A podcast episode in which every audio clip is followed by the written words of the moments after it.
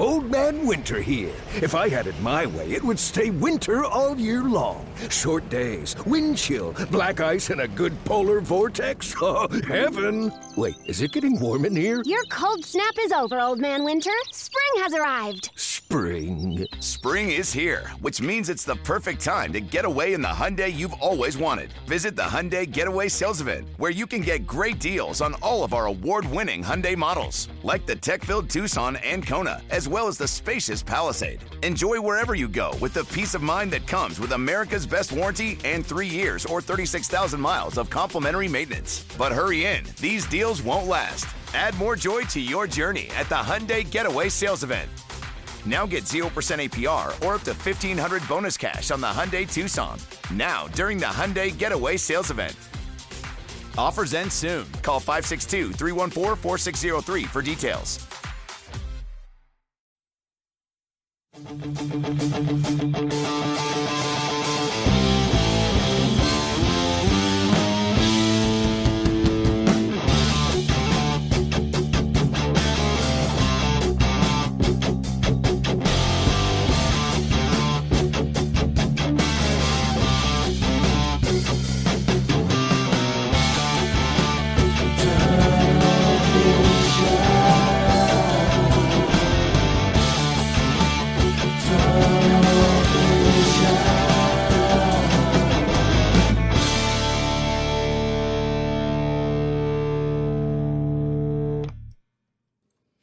Hello, everybody, and welcome to another edition of Tunnel Vision, a show brought to you by USCFootball.com. I'm your host, Keely Eure, joined by Ryan Abraham and Shotgun Spratling. We have a fun show for you tonight. We're going to break down last night's crazy come, come from behind victory for USC, uh, the third in this wacky 2020 season. So we'll talk about that. USC is now 5 and 0, heading to the Pac 12 title game. They clinched that before uh, USC even played UCLA. So no drama there, but there was a little drama on Saturday anyway. So we'll talk about uh, the short week. USC plays at home. They're hosting the Pac 12 championship on Friday. Friday, and then the early signing period starts on Wednesday. It's a wild week in store for everyone, guys. So we'll get into that. We'll also, I'll tell you at the top, we're going to have another show on Wednesday. It'll be a palooza, a tunnel vision palooza of recapping early signing day and also previewing USC's uh, matchup on Friday. So make sure you stay tuned for that. That's going to be seven on Wednesday. But guys, we have a lot to talk about. Another comeback, Pac 12 title game. Don't worry, be happy. We'll get into that. You can also call us 5124 title. Give, you, give us your thoughts, your questions, your concerns. We love hearing from you guys. And then you can also tweet at us, hashtag tunnelvision. And then we are live on all three platforms YouTube, Facebook, and Periscope. Uh, put your comments, your questions. Shaka and I will read them and put them up on the screen. So make sure you do that. We love hearing from you guys. Um, but Ryan, I'm going to start with you because uh, okay. you are the longest tenured reporter on the USC football beat. I'm old, yes. And you you pulled rank. Woke up this morning to a column from you, and you were just like you pulled the car over, and you're like, "Hey, USC fans, we're gonna have a talk. We're we're doing this," and I think it's important, and that's why we're gonna start the show with it, Ryan. So you had a column that said, "Message to USC fans: Just enjoy it." Take it away, Ryan. Yeah, I mean, obviously it was a crazy game, and this was the first one I covered in person. It was very surreal. You know, in the Rose Bowl, we were we were in the North press box, so kind of different where the regular media would be. Everyone spaced out. Me and Keely kind of had our own little cubicle mm-hmm. that was mm-hmm. there. I did a couple live broadcasts from there, pregame and halftime. But there wasn't a press box announcer. There was a stadium announcer, but there's no people there. Maybe the most surreal thing was seeing that, that, they played the national anthem and you're like there's only like workers around. Like there's there's nobody there to like enjoy this. And so it, the whole day was kind of weird. And like Talanoa Hufanga steps in front and uh, intercepts that pass. And the UCLA announcer on the stadium he's not like quick to say anything. The, the guy on the sound isn't like booing or anything. He's just sort of dead. And you're like wait something amazing just happened. And there's like nothing, no reaction whatsoever. Yeah. Now, Shotgun was outside. I think he could hear the side, like the groans from the UCLA sideline, but we really didn't get that in the press box. It was just sort of like UCLA good plays, there would be like sound and stuff. For USC good plays, there wasn't. So it was definitely surreal. But yeah. it comes down to this: like when if you went to USC, if you're a USC fan, what's important to you? And I think there's two important things. Some you know USC alumni. This has been talked about a long time. Like the best feeling for a USC fan is beating Notre Dame.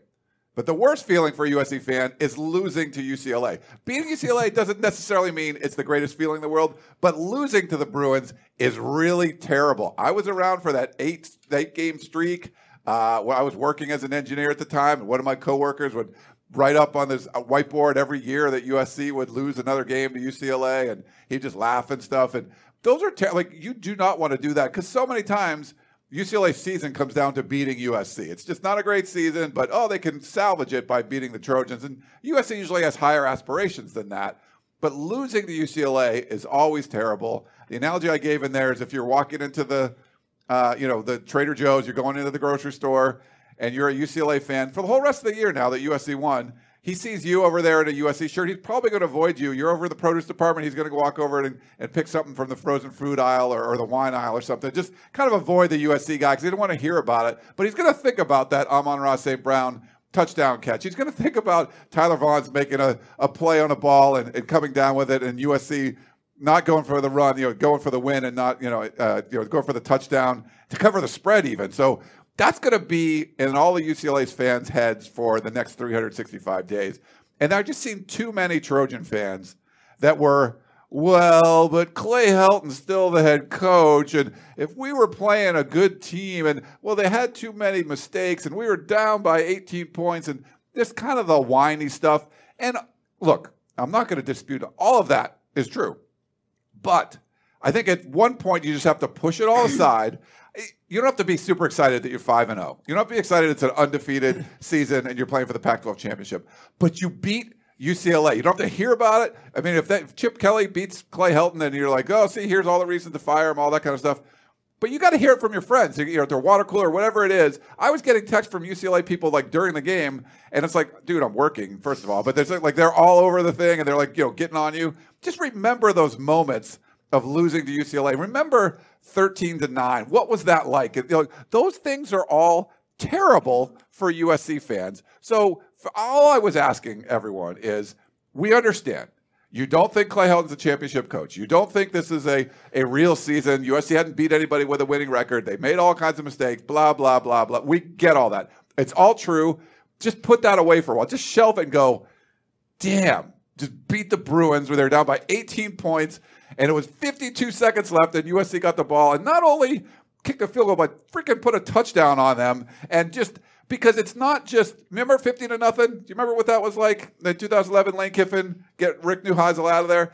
That's sort of like a, a, a, shot to the head death. Like it's just over. Like it's just done. You know what's going on. This was more of a uh, like you're watching Saw, and the guy, you know, and it's like you know, you're someone's like Uh, uh, on the you know on a rack and they're about to be tortured and killed and somehow they flip the script and they get the guy that's torturing them and it's like UCLA thinks oh we got the we got the Trojans down we're gonna beat them they're already celebrating they're popping champagne and all this stuff and all of a sudden boom it comes back and then USC scores in the fourth quarter and then UCLA is like oh man but then UCLA comes down and kicks a field goal you're like all right, we got them now. Now that you know, knocked the wind out of their sails, 52 seconds left. And again, it's just like this demoralizing. Just that's the worst kind of loss, right? When you think you're going to win and you, there's the you have victory in your grasp and it just gets snatched away. And that's what USC did to UCLA. Your arch rival, the team you hate to lose to. So that's all I'm saying, USC fans.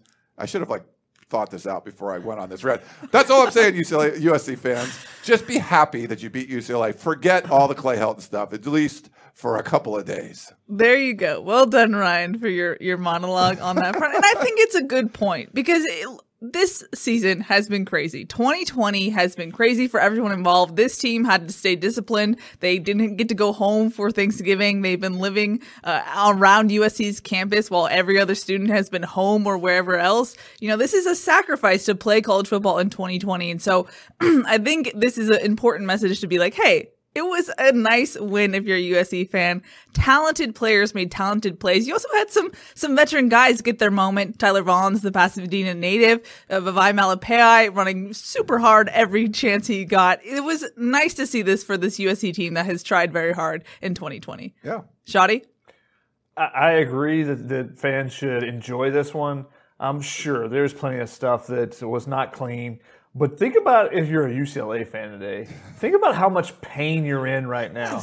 Not only are do you have to live with it for another year, Uh, you can look and say, "Oh, how are we losing to Clay Helton?" If that, if that's the way you want to look at it too, as a UCLA fan. But think about all the chances they should have won this game. How many chances they gave USC? You know, the third and ten, and they get a they jump off sides and also get a pass interference. Third and ten, and back to back jump off sides and give USC a first down. You know, they they give USC that extra time. You decide to kick it to them. You haven't kicked it to them all day. You decide to kick it to them. 56 yard return. Why are you playing man coverage? You know, when USC needs to at least 10 yards, um, why are you playing man coverage on the outsides with a single high safety? Fourth and one, what are you doing? Just what are you doing? Why is your best running back not in the game? You know, this is like a, you know, Reggie Bush not being in the game type of situation when you put a fresh, true freshman in there versus Demetric Felton. Uh, you know, you, everyone in, on, in the UCLA, you know, watching from home is going, where, why is this guy in there? Why? And he, you know, doesn't see the hole, misses it, and Hunter Echols makes a very nice play. USC gets to stop there. If you're a UCLA fan, you're going, why are we not blocking 99 ever? He's really good. He's really good over there. Why do we not block him? That was a strange strategy. That's true. True. And, and you know, there's there's just so many things. Just think about if you were on the other side and watching this game. And you know, if you can't enjoy the fact that USC won and that they came back and they're not saying because of Clay Helton, just imagine how much more dreadful today would be if you're on the other side. And at least enjoy the pain that your rival is feeling. So there should be some joy from USC fans. If you can't find it in the team and, you know, because of Clay Helton, then at least find it in your rival's pain because that's what a rivalry is all about. And it's just really disappointing. I said this on instant analysis last night that there weren't fans in the stands for that game because that would have been an epic one for the rivalry. You know, the teams don't have to be great to create a great game. And last night was a tremendous game. Just the back and forth. There are plenty of mistakes, but the mistakes played into making that game so great. Uh, so it was, it was fun to cover and, you know, fun to be there for that one. USC finds a way. And that's what this team has done. You know, it's, it's taken the, those last second, fourth quarter comebacks, but they've done it. And now they're in position to win a Pac 12 championship and there's going to be discussion of them in the college football playoff. Now, they shouldn't be in the college football top four, but they should be being discussed. And that's all you can ask for at this point, you know, after starting the season late and not looking great in some of the wins. But you're going to be discussed, and that's just more, uh, you know, more attention that's going to be for recruits that are going to watch the, the, the, college football playoff show on Tuesday and go, they hear that USC name over and over in this discussion because it will be, it will be brought up. Uh, so there's a lot of positives that you can take away from it. So don't focus on the negative. Find something positive to yeah. think about. It, it, it, you know, USC, okay, we get like, would they get crushed by Ohio State tomorrow? Yes. But they're going to be talked about, like Shotgun said, because you're undefeated and you're the potential to be the Pac 12 champ. You got to win the game against Washington or Oregon, whoever they play on Friday, but you're going to be at least in the discussion now. So that's a good thing. And look, you know, if you're a UCLA fan and you wake up and go, if I told you Kedon Slovis would go 30 of 47 for 344, five touchdowns and two interceptions, but Dorian Thompson Robinson would go 30 of 36 for 364 yards, four touchdowns and two picks, and UCLA would outgain USC 549 to 444, you'd be like, yeah, I feel pretty good about my chances in this one. And no, it's just that's one of those things. Just UCLA outplayed USC for most of this game, and USC for the third time this year in five games came back in the you know final minutes of the fourth quarter. That just doesn't happen very often. So enjoy it, people. Come on, it's fun. Exactly. Someone said, "Am I watching the right show?" we're we're very positive tonight, but I think it's just for USC fans, you guys get a little doom and gloomy, and we had to bring the reality check a little bit. At least uh, Ryan acted like a father and had to pull the car over a little bit. and also, yeah. it, it, should be pointed out that 2020 is such a weird year that USC didn't play great uh, uh, against uh, Washington State. They didn't run the ball. They didn't have offensive linemen for two weeks those things make an impact. No one wants to talk about them. No one wants to go, oh, what happened in the summer? Were you able to practice or not? Those things have an impact, and USC is overcoming them. Now, it's not the prettiest thing. It's, they're not a great team. They're probably a, a good to very good team. They're not a great team, and there's only a couple of great teams every year. There's only a couple this season. And there's going to be a lot more just okay or good teams this year than anyone getting in that conversation just because of all the different elements that have come into 2020 with, you know, not practicing, with kids being quarantined, you know, with position groups being, all those type of things, those play into it. The, the coaches in college football already complain about how limited the time is that they have with players in a normal year. Oh, we only have 20 hours a week. You know, in the NFL, they get as much time as they want. So it's that much more difficult to install certain things or, you know, teach up certain things. So they're already complaining to begin with, and now you get hit with a bunch of different stuff this year. USC is overcoming those things. So again, it's not the prettiest, but they're they're doing what needs to be done to win, and they've they played them way, themselves into a conference championship game, and they've done well enough. They're the only team in the conference that's undefeated, so they will host that game. Now, who they're going to play, that's that's still a big question. Yeah. Yeah, Clay Helton said after the game they're preparing for both Oregon and Washington right now. Washington still has to clear the the 14 day quarantine. That's TBD right now. There's been reports that they might uh, decide in a couple days, so they'll know at least soon, hopefully, uh, for USC's sake. But Clay Helton pointed out we're preparing for two, and both Oregon and Washington get to prepare for only us. So yeah. uh, it's an unfair advantage in that sense in a, a, short week. So Ryan, I was I was talking to some people about this. What's the incentive for USC to play in the Pac-12 championship game? I know that's a, a little bit of a hot take, but I mean they're five and zero. Oh. They're the only ones in the in the Pac-12 who's yeah. undefeated right now. Uh, I mean, there there's a possibility where they just cancel it. I mean, we saw uh, was it uh, Arizona and uh, I mean uh, Cal. Cal. You know that game got canceled. I mean, they're bringing the interesting thing they're doing. So USC and Washington are scheduled to play on Friday. They're bringing in uh, Oregon and they're bringing in uh, Colorado to play at the Coliseum on Saturday. So the backup game is going to happen in the Coliseum. So Oregon's got to come to LA and yeah. Colorado has to come to LA.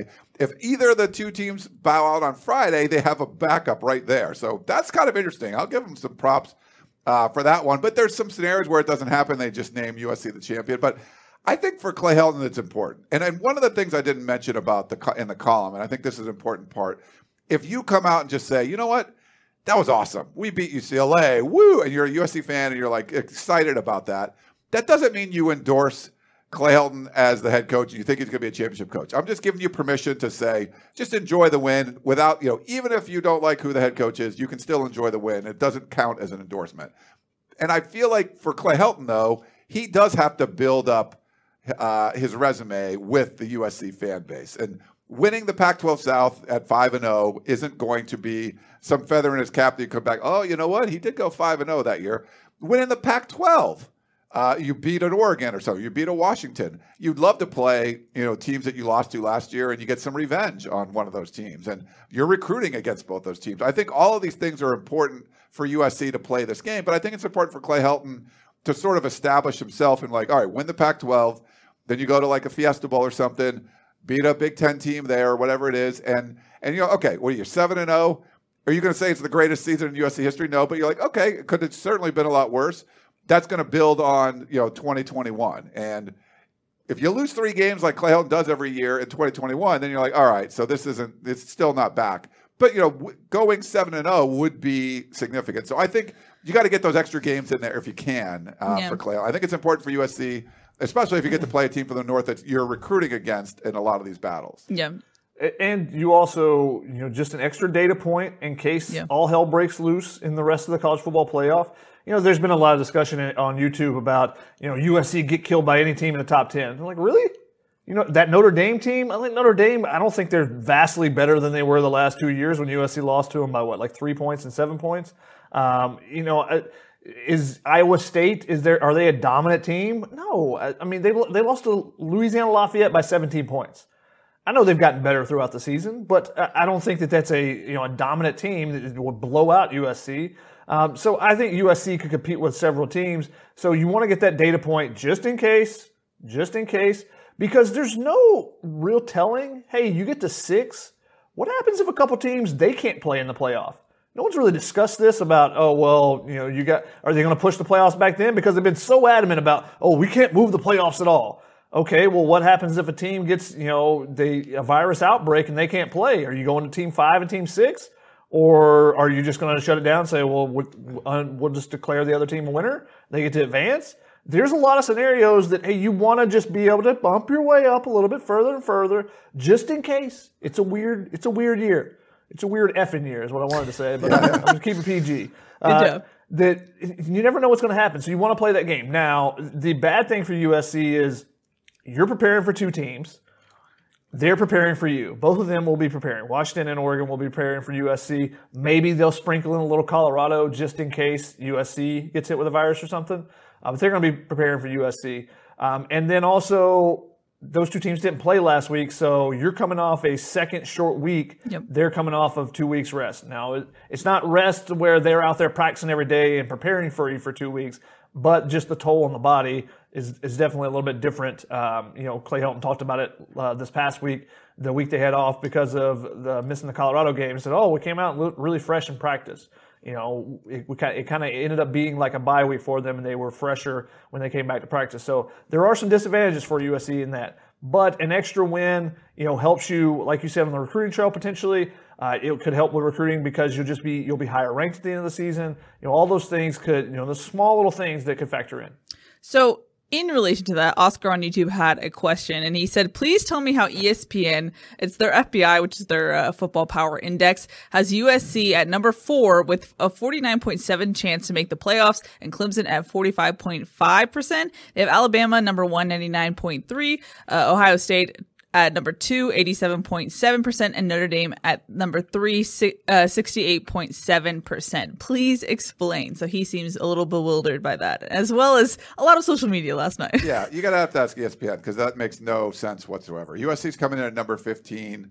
Um, if they if USC was already like number six or something, and you were going to get some huge boost, the committee has shown they're not giving conference championships all kind of weight. You know, I mean, we we've seen Ohio State dropped down, and they've just you know they were up there, and you know they go down to four, but they're not going to drop them out of the top four until they lose a game.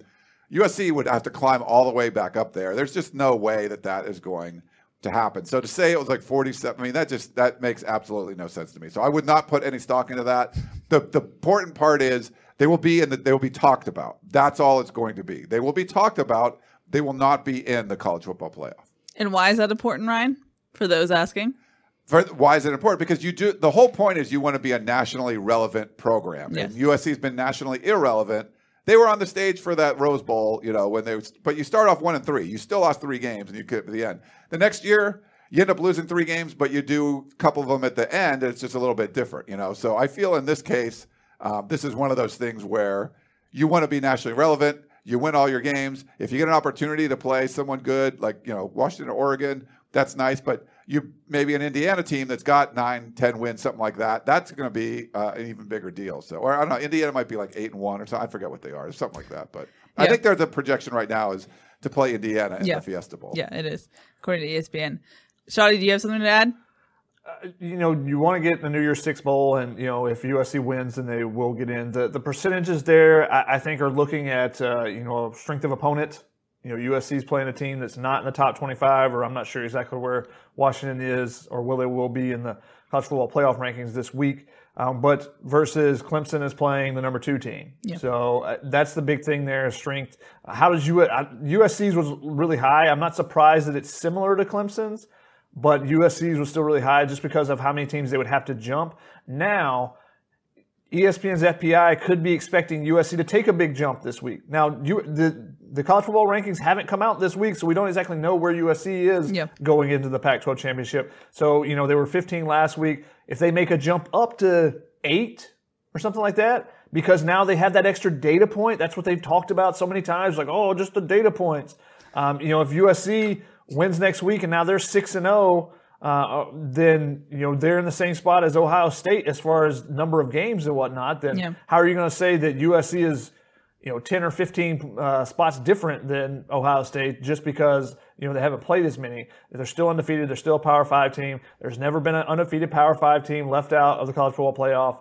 Obviously, this is way different this year. Yeah. Um, but they could make a big jump this year. I mean, this week, and then that gives them, you know, a much better shot at something happening over the uh, the championship weekend. You, just, you want to be talked about, you Yep. know. You want to be like if uh, Also, also one thing to, to note is that this isn't a normal championship weekend where it's only hey the first five or six teams are playing. Everyone's going to be playing basically, so that gives you more opportunity for losses, and therefore your percentage goes up that you can jump up a bunch of spots. Good point. And uh, Cr- um, Blanc Christoph on uh, on Periscope says the FPI also had Penn State as a top ten team when they were zero and three.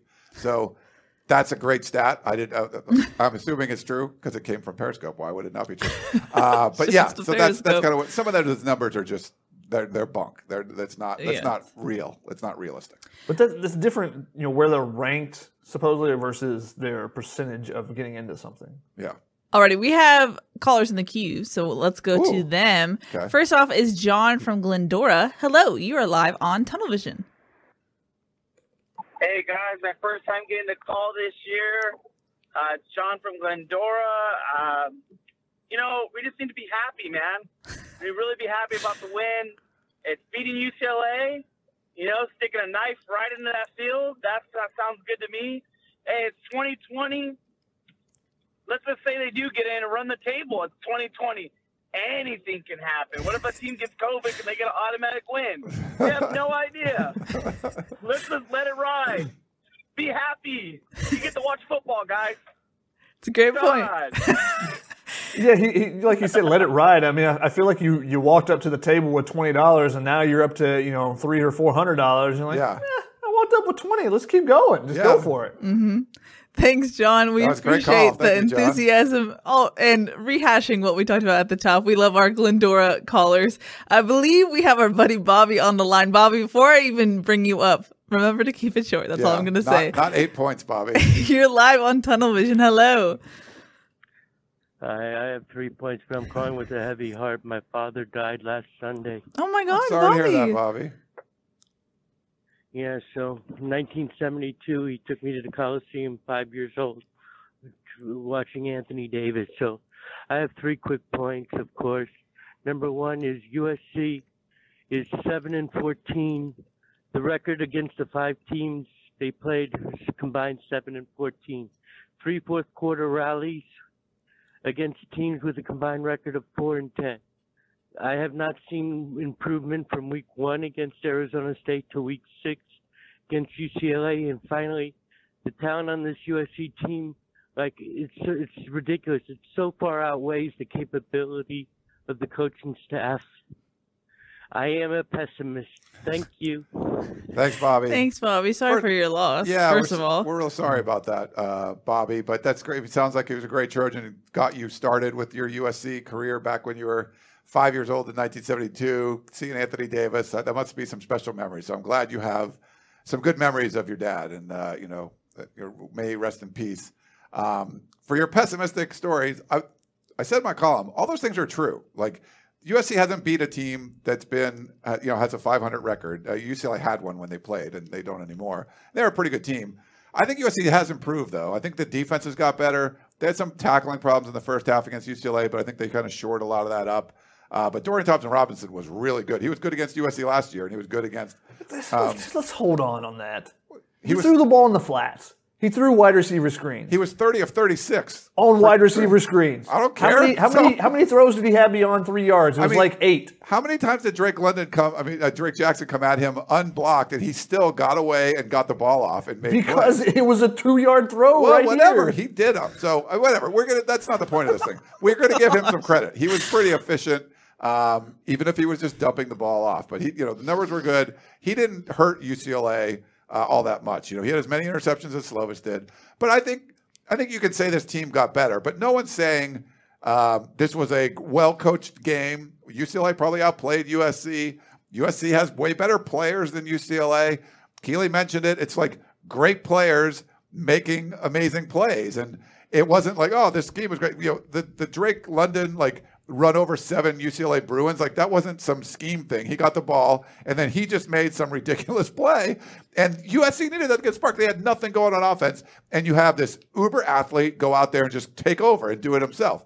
And that's kind of the way USC's been winning a lot of times. You'd like it to be the scheme and everything kind of going behind it and like to back up the players a little bit. But that's really not how USC's DNA has been. Well, that's what I said on, on instant analysis. I was talking to Chuck and I was like, the way USC has played this season, it just doesn't seem sustainable. Like you see ASU and you're like, okay, well, hopefully they clean this up because you can't play like this and go five and zero. And then you look up and they're five and zero. It's just like, how do they keep coming out of this with a win when it just seems like everything is not going their way? Yeah. You know, shotgun. And part of my answer was that it helps the teams that you're playing are from the Pac-12 South, and True. they've given a lot of things to USC. Give give USC credit for taking advantage.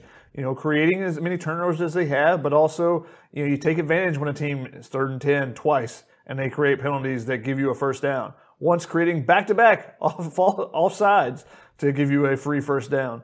Um, so you, you got to take advantage of those situations. And USC has done a much better job the last couple of weeks of taking advantage of the opponent's mistakes. That was something we said the beginning of the season that they didn't do well enough. Uh, but they're they've been punching the ball in uh, on on some opportunities in the red zone. Their red zone efficiency has been much better the, the past couple of weeks as well. So there's there's areas where they are improving. Are they playing to their 100% potential? No, and we haven't seen that in a long time for USC. Yeah. That's the thing that everyone is upset about, and I understand that. Yeah. Uh, but you also have to realize in this weird year to take, you know, be thankful for some things. Um, and one of them is the fact that USC is able to play and they're finding ways to win. And, you know, they're, they're doing that, you know, even when it doesn't seem sustainable. And it wouldn't be sustainable over a full season, I don't believe.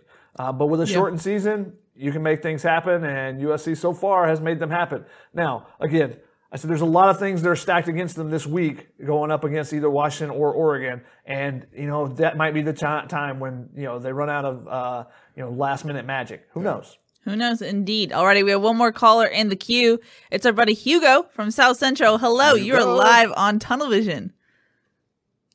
Hey, what's up, guys? How you doing? Hello. Can you hear me? Yes. Yeah, we got you, Hugo. Oh, okay, okay. Look, hey, this one's for Keely. Keely, let me ask you this question: When Kobe, when Kobe was with the Lakers, did they ever tell him to stop shooting?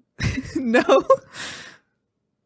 All right, cool. Hey, you see my main man shotgun over there? That's the goat. When he wants to keep talking, especially around rapid fire, hey, you got to keep letting them talk.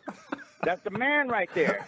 Okay. So, hey, shotgun, sh- shotgun. Um, can we fix this running game? Because if uh, I feel like if we can fix this running game, I, I, I feel we can do even good in the playoffs. If we can't, I don't think I don't think we stand a chance. I'm just being I'm just being honest, you know. So I'm just trying to figure out if, if you think we can fill this fix this running game. Other than that, yeah, the Pac-12 championship is all good, but after that, you know, I don't think it's going to go so so well with us.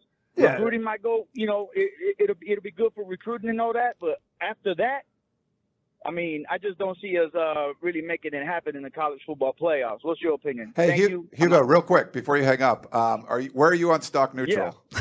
where are you? Are you a stock neutral guy or no? I'm sorry, you said what now? Are you, are you stock neutral? Do you like stock neutral or are you not? Like Shotgun's not a stock neutral fan, but Keely maybe Hugo it. doesn't know what you're talking about, Ryan. Yeah. Nah, don't. Okay, you got to listen to listen to uh, the uh, Family Feud podcast. So there's that's a kind of about. I wanted to like you another. You kind of give a decisive blow uh, from the shotgun side for Keely, you know, against Keely. So I was trying to give her a little win, but yeah, listen to the Family Feud podcast, and then tell us about stock neutral. There you go, Shotty. Hugo. Take it talking about the run game, I thought USC's run game looked a lot better this game. Uh, you know, they started really sluggish. I didn't like some of the play calls, but they they were the entire game. I thought the offensive line played well. I didn't they didn't necessarily play great, but they played well. They kept Slovis. I, I think UCLA ended up with three sacks, but they were trying to do a lot of things to get to him. There was a lot of dropbacks, and they gave him plenty of time throughout the night. Um, you know, he wasn't under attack all the time like we've seen in some other games. So give them credit there for the pass blocking. They had, I think, three guys that had NFL grades in this game from the initial PFF, um, you know, um, grading that they do uh, for pass blocking. The run game, it was better. And I think part of that is getting your offensive lineman back and actually being able to practice the schemes you're going to go against. But they were creating some push. So the times when it really struggled early in the game and when they, you know, the run game just sucked early was because like there's been a lot of chatter about the running backs in the in the yeah. YouTube comments and about who's good and who's not. Like Stephen Carr was getting hit as soon as he touched the ball. Um, the one time where he wasn't touched, he had an eight yard run. I mean, it's it's something like that. That that was the difference, and that's what started happening as the game progressed. USC was able to identify what UCLA was doing up front and started to be able to attack it, and they were getting pushed. Um, so it, it was when they were blocking guys, when they were figuring out the scheme and you know having defenders in front of them, they were able to push them back, and that's something we haven't necessarily seen from USC much in the past. So I was actually noted that you know when I was rewatching the game today, I was like, oh my goodness, there's actually you know the the line is going forward, and then that's that's the difference on those third and one, fourth and one plays that you see where you know Vavae Malepeai and Marquis Stepp, the one play that he was in for a third and one, you know there was a he got stopped at the line of scrimmage or he got stopped at the line but the line was already a yard forward. So then he just fell forward after that and he gained three yards on the play versus getting hit in the backfield and then trying to then get that extra two yards to get to the line of scrimmage and get the final yard. That's been the difference. And I think that I was, I was actually, um, you know, a little bit optimistic from them in that what they did the back half of the game, the adjustments they made there. We'll see if it continues uh, in the Pac-12 championship game. But after having all the issues that they had with COVID and stuff and not being able to practice, you know, I chalked up the Washington State game to that a little bit. Um, now the bigger question is, what is it? Does it become a trend from Utah to UCLA? And I thought USC, you know, found some running game, and also give a lot of credit to Vavae Malepeai and his vision. He was terrific as far as they were pushing the pile forward, and then he was finding where there was a hole and making the most of it. And he had some really nice runs in there for him. Mm-hmm. How much of that was just individual effort? Because on my rewatch, it seemed like a lot of it was just Vavae making something out of nothing. It's not like he was getting hit in the backfield every time, though. Sure. I, I, like the there was the one run that kind of got him going. The first one that they, they really popped off. I think it, it may have been the 19 yard run that he had where he goes. He was running to his left, and the entire offensive line instead of being straight, here's the line where it starts. You know, there was there was room here for him to cut back. And that's because Liam Jimmons took the block and he was he was two yards downfield. And Vavae did a great job. It was supposed to be a run on the left, but hey, he saw the cutback lane and then he got upfield after getting past that initial line. Um, so I think that they were doing some positive things.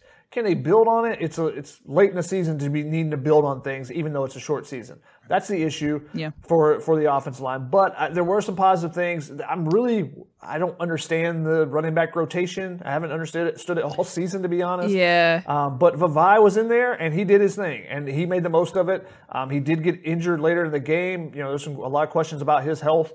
Uh, I, I I didn't remember him being out at the very end, but I didn't remember he was him only being banged up though. Yeah. Yeah, he is often banged up as well. Yeah, but this seemed different. Um, Ryan, now yeah, we didn't get an update from Clay Helton. Usually Yeah. we get one before, so that was canceled Yeah. for 6 p.m. So we'll get we'll get to talk to Clay Helton tomorrow morning. Oh well, actually, what? Yeah, yeah, tomorrow. Yeah. tomorrow morning. Yeah. Bright and early, 745.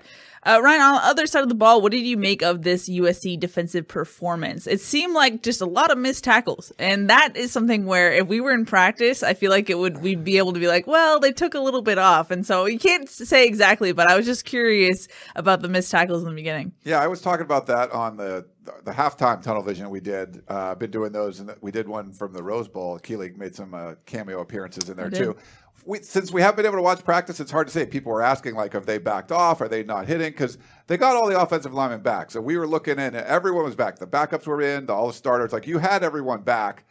It didn't have to be a seven on seven week like it was leading up to Washington State, but was it? We're like, well, it worked then. We're going to do it again. Uh, it kind of seemed like it. It seemed like they needed to, to hit a little bit. And I thought, you know, like Shotgun said, I thought UCLA was doing a good job with these, you know, the quick passing game, but it was working. It wasn't just the fact that it was a short pass, but they were able to make a guy miss. They could get a, a good block by a wide receiver and break people and and really pick up, you know, good yardage on first down on some of those things. Um, and you know, when they weren't really Demetric Felton wasn't getting going early on, but it was mostly DTR kind of throwing the ball, you know, in the flats and things like that, and make it, you know, moving the chains. And uh, I thought they did a really good job with it. But the tackling was definitely an issue. Uh, there was definitely some broken coverages, some opportunities when momentum would shift against USC. I forget what the turnover was, but then they hit the tight end over the middle for that long bomb. Yeah. Uh, was that a Slovis interception? I That forget. was the tip ball off of Amon-Ra St. Brown. Terrific play by Stephan Blaylock, making Yeah. the one handed interception. Yeah, so it looks like USC's, you know, you, you get that momentum, you score the touchdown, and you're coming back. Uh, I think USC got a stop and stuff too, and then it's just like 14 points the other way. Um, you know, you can't have those kind of broken coverages like that. You let a tight end streak down the middle all alone. That's an easy throw for DTR, and that was not in the flat shotgun. That was just over the top. That was But- uh, one of the few throws that he made downfield, and that was something because if you notice in the second half, you know, first half, it was that was all UCLA needed to do was okay. USC's going to bring pressure, dump it in the flats, and make them make tackles, and they weren't making tackles, and so when USC started making tackles in the second half, started making some adjustments. Then that's when UCLA had to change things up. That's when they had to start throwing it downfield more. That play right there, that was actually uh, Pro Football Focus gave the credit for that one, or discredit, I don't know, the blame for that one uh, to Ralen Goforth on that coverage. So he was chasing Greg Dulcich on the play and then, you know, allowed him to split through the middle. I, you can't really see it on the broadcast view exactly what happened on the play, but you know they, they were able to find the split right there and attack it. USC has struggled against UCLA's tight ends. They've they've killed them for like three or four years in a row now. It seems Yeah. like. Uh, so Caleb Wilson started Yep. that. I, I was think. about to say, yeah. Caleb Wilson, former USC uh, tight end Caleb Wilson, uh, yes, but Revenge. you also had Devin Asiasi had a big game last year, so they've been able to find some holes there. Chip Kelly, in his time at UCLA, that's one of the things he's exploited against USC's defenses. So that was that was one of the areas where they had some success. But USC, outside of that one play in the second half, you know they they locked things up a lot better. Following in the first in the last I don't know what was it 15 plus 9 10 minutes of the of the game and that first drive wasn't really great either in the second half but Yeah. the last 25 minutes or so of the game they gave it that one play and that was about it. On the whole, Shotgun, what have you seen from Todd Orlando and his halftime adjustments so far this season? I mean, I thought that they they've had some great adjustments. You know, later in the game, they were doing some three man rush and then you know using a spy against DTR to keep him from getting out. So they were trying some different things there. I think he just he can really trust those cornerbacks to play one on one. And so it allows him to do a lot of different things, whether it be that, you know, the, the pressures that they've been bringing and stuff. And then Talanoa Hufunga is just so versatile and he just seems like he's always in the right place. Uh, so he missed a couple tackles in this game too. He was not off the hook on that. Actually, it's surprising. I'm going off Pro Football Focus's grades and you know their tackles and stuff just because they chart it, and I didn't have time to, to do all that already. But they had 14 missed tackles, which actually isn't an exorbitant amount. Is way more than you want. You want to have you know six to eight usually is what the good teams usually average. But 14 is not exorbitant. USC usually has 10 to 12.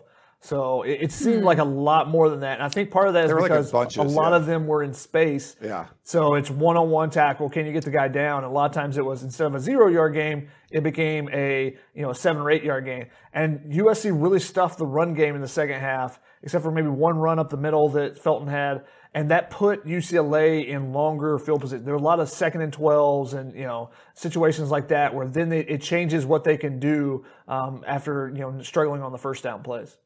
Now, I'm switching back a little bit because I forgot to add uh, first time for USC in the third quarter scored a touchdown. Woohoo! That change of pace there. So I had to mention that. Uh, but on special teams, Gary Bryant Jr., we've heard about it all preseason. That was something where we knew that he could be dynamic in that, uh, in that, that unit.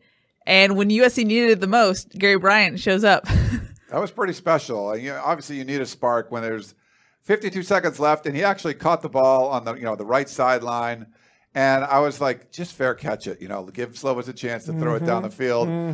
Yeah, I really that's what I wanted. and then there was pretty good coverage. It looked like, and uh, I think there was a couple good blocks that USC had, and, and but Gary Bryant Jr. really made uh, a nice play getting through there. I mean, he easily could have been stopped before the 20 and wasn't, and uh, obviously gets the big return there. So that was as far as sparks go. When you only have you know you have under a minute left. And you can get it all the way out to midfield. How many times have you seen these two-minute offenses, or you know, one-minute offense, and like they throw a pass for four yards, and they don't get out of bounds. You're like, what were you doing? Like that, you know, and you wasted all this time to already be across midfield and have you know that all that time left. Uh, it was pretty special, and it gives you an opportunity to take a shot. And Tyler Vaughns can go up in double coverage and go up and make that play, and then and it gives Slovis the opportunity to say, ah, we're not going to run it and kick a field goal. I'm going to throw it to Amon-Ra Brown. So that really sparked uh, a lot. You know, it give it gave USC a, a great opportunity. The playbook opens way up when you're cross midfield as opposed to being on your own 20. Shoddy? I, I'm just curious if Ryan was going to ask after the game. You know, do you think you should have fair caught that if they would have ran it out and got to the 20 instead of uh, the you know the plus side there? But it definitely changed the ability to play call, um, and it, not necessarily that whether USC could take a shot there, but it changed what UCLA was doing because they actually showed a blitz and then kind of dropped back into a zone coverage underneath, but left you know, one high safety with man-to-man coverage on the outside, and that's that's money for USC. And terrific catch by Tyler Vaughns going up and making the play. You know, he and Kedon Slovis they they attacked that matchup several times, and they connected on a couple, and they you know he overthrew a couple. That one he left it up there, gave him a chance, and he threw it short short of the safety, so the safety wasn't able to get over there in time to make the play either. But I think UCLA changed what they were doing, thinking, oh, USC may try to run it. Um, and USC, maybe they were about 10 yards out of field goal range, they'll probably try to throw one of these short passes that they do a lot in, in this offense. And so that maybe impacted their defense, what they would have called in that play, rather than just having, you know, if it would have been on the 25 yard line, they're dropping a bunch of guys back. You know, there's going to be multiple guys back there. You're not going to be able to have that opportunity for a one high look like that. You'll have a cover three look or something. So there's multiple players. But USC took advantage, and it all started with that special teams play earlier in the game. They got a special teams play, you know, just rushing the kicker and um, the punter and him being too slow to get it off. Uh, you know, that, that kind of sparked them a little bit as well. So the special teams continues to make a couple plays every game uh, that they aren't always as impactful as this week's two were, but they're making some small, doing some small things every week that are, that are helping USC out. And not taking away from the team. That's the biggest difference Yeah. from what we've seen in prior seasons. Yes, Ryan? Oh yeah, real quick, I got to give a shout out to my boy Tyler Vaughns, his homecoming in the Rose know. Bowl. Wait, wait, wait, wait, wait. Joe DeMillo wanted to say, you all never give Tyler Vaughn some love. He's a stud. And He's I wanted my to just be like, "Uh, I think John missed the beginning because he also asked if we were doing a, a preview of early signing day or we're talking about early signing day. So Yeah. we covered all of that, Tyler Vaughns and early signing day at the top, John. But yes. But he, you guys have known he's been my guy. Eight Yeah. catches, 128 yards. I mean, that diving catch in the end zone was pretty special. Was it 38 yards out? I mean, just full out laying out. That was amazing. And really, I mean, it could be the play of the game. I mean, how many catches, better catches have you seen live than what he did to go up between those two defenders and haul it in inside the 10 yard line? I mean, that was pretty special. So he's, Mm-hmm. uh, he was showing out. It would have been like it would have been great if he had all his family from Pasadena there, but obviously they can't be there. Yeah. Uh, but you know, little props for for TV there. It was great. Because he's flown under the radar. There's been so much love for Drake London and Amon-Ra St. Brown, obviously, but uh, he's been consistent for USC over the course of his time as a Trojan. So for him to have that that senior moment in the Rose Bowl was was pretty cool to see. Yeah. and also, if he if he if it, this is the end of his USC career, you know, he could potentially leave after this year. Uh, he could potentially come back if he wanted, but not much left to prove there. But if this is the end of his career, he got some family bra- bragging rights because little brother John John's on the other side, and you don't want to go 0 and 1 against little brother and then not be able to come back or not you know play against him again. He had a huge game. Uh, Mama Vaughns was watching from home. You know she was super excited about the game. Uh, you know, getting to see both of her sons play, but unfortunate that the families weren't there. This would have been a special time for them to, to see two sons playing against each other, but didn't happen. But Tyler, you know, making a big impact in his final game uh, in Pasadena. Uh, we had a question on uh, Periscope from Sure. George. What's the second? Was the second half success uh, more about coaching adjustments or better execution, as it seemed? Hmm. I think it's a little bit of both. Uh, you know, Kedon Slovis blamed himself for the offense not really going early and then you know getting clicking a little bit later. Um, I didn't think it was a ton that it was on him, um, but USC there, there was always something, whether it be a penalty that backs them up. There's a holding penalty on the first drive. You know when they pick up a third down, it's it's it just seemed classic USC. You know, two steps forward, one step back type of thing, and they couldn't really put it all together. Um, and then in the second half, things started rolling a little bit, and the run game contributed to that. The run game had a huge impact, and uh, it got brought up uh, in the YouTube chat as well about uh, Vavae Malepeai's touchdown run, how Andrew Voorhees didn't actually block anybody on that.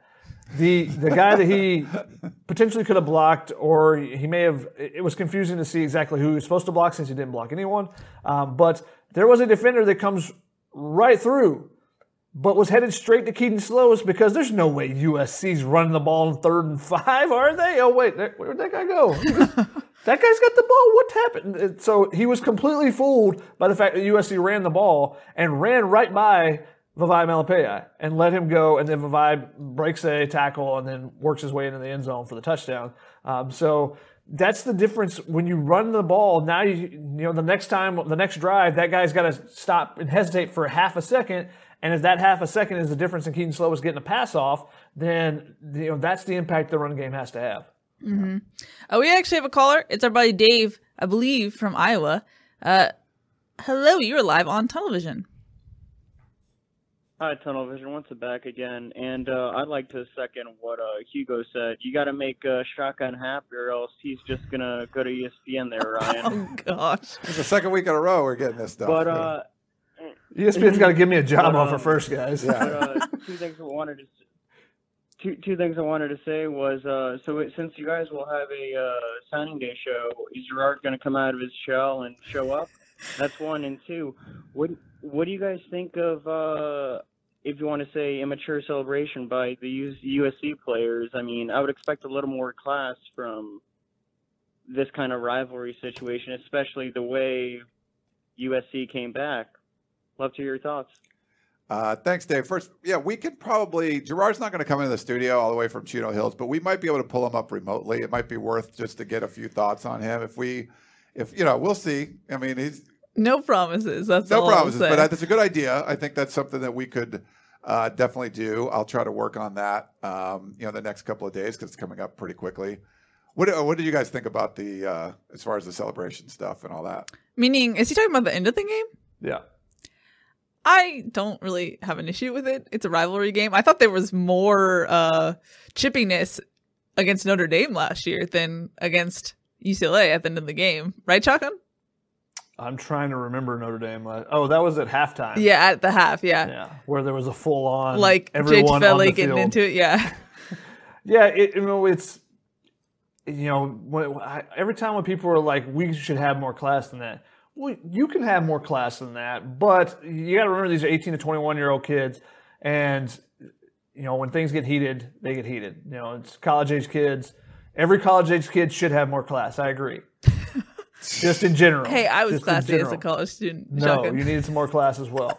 Um, but it, it happens. And in a rivalry game, sometimes you're going to have that tension going back and forth. And the, the fact that the coaches got in the middle and separated them, you don't want to see USC's players running down the sideline uh, in front of UCLA. I think UCLA's players actually, you know, showed some uh, restraint there because if I would have been on the field, I would have been, you know, trying to go forward at them. They stayed on the sideline, and maybe that's, they were just defeated by that. But yeah, you would like to see it handled a little bit better. But good, good by the coaches getting in and stepping in between and and, and uh, you know separating the team so there weren't any actual fisticuffs or anything like that. No players suspended going forward. Marquis Stepp got a push in. That was about it. You see that after almost every play. So nothing too serious there. You don't like to see Chris Steele throwing up the birds to you know to UCLA, um, Oh, but didn't see that. saying goodbye to them with with a special finger. Um, but it it was I think it was just part of the rivalry and especially in a stadium that's empty I was about to and say the players have to bring all the energy and the Yeah. juice. I think you could see which team had more juice even before that play. You know, USC was going up and down, you know, jumping up and down and stuff on the sideline, whereas UCLA was completely silent. And Ryan mentioned it earlier, but the Talanoa Hufunga interception, it went absolutely silent. Now I was on the UCLA sideline, so you know I could hear their their bench a lot more, but it was like not a peep out of them Yeah. when that that play happened. Um, and so as USC was trying to build momentum in that second half, you know I, I think that that played played a big part in it. The energy that they were able to bring on the sideline. Well, I think sorry, Ryan. I think it's worth noting that you know when there are fans in the the stadium, you turn your your energy towards them. Like you go point, towards them. It's a recipe for disaster if the only people you have to really celebrate around are the people you just defeated. It just doesn't go well with young men. It just it's a recipe for disaster in that sense, and that's why I was like, I don't think anything. It could have gone worse, in my opinion. I think the energy thing, when this pandemic's over and people go back and look at the sports, I mean, I think that's something people are going to study and look at because I can't tell you how weird it was if you see some great play and you're like used to like some kind of reaction. Is and This and was you your could- first- yeah. you could see the USC sideline going cra- I'm like and I'm like starting my tweet. I'm like I think that was an interception or whatever. Like what was what did I, well, they're cheering over there because there's no like validation. You know, it's just so you're used to the re, you, you know you're in a stadium. You're used to the kind of reaction that you get with crowds, and there wasn't any. It was just so bizarre. And I think for the players, it has to feel different. And when they do have to bring their own energy, I mean, I don't know, you're going to crank it up a little bit. So yeah. It's also weird in the game for us. Just I feel like there's a guessing game at times. You know, especially being in an away stadium. Uh, you, you know, they weren't going to make announcements about anything USC. On that play, I was like, did he step out of bounds? I can't really see because there's people in the way there. Uh, I was like, so did he step out of bounds? And that's what they're checking. Like when there's a review, they don't tell you what it is. Like, you know, what what are they checking for right now? Who knows? It- It's just some uncertainty up there Whereas there'd be more chatter in the crowd, like Yeah. someone would have it, uh, you know, someone would have the information, whether it be from a radio broadcast or whatever. But it just seems like there's some unknowns sometimes that are a little bit different for us, uh, you know, when covering games. I was telling someone it was so weird because there was so much energy at the end of the game. You know, last second victory. Then you had the little chippiness at the end. They separate, and then it was dead silent very quickly. and you're just sitting there looking at your computer in an empty stadium, and you're like, "What just happened?" It was pretty crazy because usually there's like a lot, like 20 minutes, things are happening, bands are playing, and it was just like lots of commotion and then silence. It was a little odd in that sense. We have a question from Mario on Sure. Periscope. Uh, People ask why am I looking over here. So my screen's over here to look at the Periscope stuff, but there's also You're also looking at Sunday there's a Night game on TV. So I'm sorry, I'm looking at that a little bit too. I'm a Steeler fan, you know, whatever. They're they're losing. Um, but okay, so Mario says, why do we praise the players for a good play, but blame coaches when the players make bad plays? One more time, Ryan. Why? Yeah, did you hear a shotgun? Yeah. Okay, go. Why, why do we uh, blame the players? Um, or, Well, players don't get paid, first of all. So Yeah. if you're going to blame anyone, you're going to blame Yeah. the people that are getting, you know, guys getting $5 million, blame him as, as opposed to the guy that's doing it for free. But a lot of it's just, you know, you if you're going to get on a player, like, uh, oh, this tight end didn't make a great play and you want to just hammer him, it's like, you know, he's a student athlete. He's, you know, he's out there playing, he's doing his best. But you want the coaches to put him in the right position. So, you know, the Drake London play, you can give the coaches credit for you know whatever the route they set up, and they, you know he completed the pass to him. But Drake London made the play to get into the end zone. That wasn't coaching or anything. That was all him. That was him making you know a, a tremendous play. But if you see a team come in and the players look like they don't know what they're doing, they just look out of sorts. I mean, coaching is such a big part of football. If you're in basketball, you can kind of roll the ball out there and let five guys just do what, do what they want to do. It's less about strategy. Like you really need a good strategy for football, and everyone, especially on offense, people have to be on the same page. And you can kind of tell, like, oh, that looks like a well-coached team. Even if the athletes aren't as good, it's like they're all in sync. You know, we saw, you know, uh, De La Salle High School. They were they were winning all those games. They didn't have all the best athletes, but they were just a really well coached team. You can kind of see that. So it's not always that way, Mario. But if you see poor coaching, you're going to call it out. But if you say like, oh, that guy sucks, like, yeah, maybe he shouldn't be in there. But you don't want to say he's terrible. He has terrible hands. Maybe he does, but you know, he's not he's not getting paid to do it. So he's out there do you know doing his best. Mm-hmm. it's a symbiotic relationship. You know, the do you give Fernia credit for that touchdown against USC? No, that's a Chip Kelly. He designed that play. He gets the credit for that. You know, if a player's wide open, then you give the coaches credit. If a player breaks seven tackles on the way to the end zone and fumbles in the process, but then gets it back, eh, that's probably on the player. Yeah. You know, when he goes full beast mode, you give the player credit for it. Um, you know, designing the play to get him open. You know, if he was wide open, then you would give it. Uh, you know, give the credit to the coaching staff as well. You know, teaching the players that. You know, if you see the single high and you got man-to-man coverage, throw it up to Tyler Vaughn. So, yeah, you give cre- coaches credit for that. Calling an audible at the line on a run play and then throwing it to, to Amon-Ra St. Brown, you get the player credit for that. so, he went against the coach's wishes and it worked. Yeah. Yep. yeah, UCLA had nine guys in the box to stop the run, you know, expecting that USC is just going to try to waste some time. Uh, instead, and, and this is interesting. I, I wanted your guys' opinion on this. Uh, was that a good move by him? Because if you run the ball once, run to the left, get right in the middle, and then wait, get to the line of scrimmage, and then spike it, you kick the field goal with zero seconds left. By throwing it, he then gave UCLA a chance. This is the old adage of like, do you score when you're running the ball? You know, the Todd Gurley thing from a few years ago, and you know, it's happened a couple other times. Happened to the Falcons this year, terrible.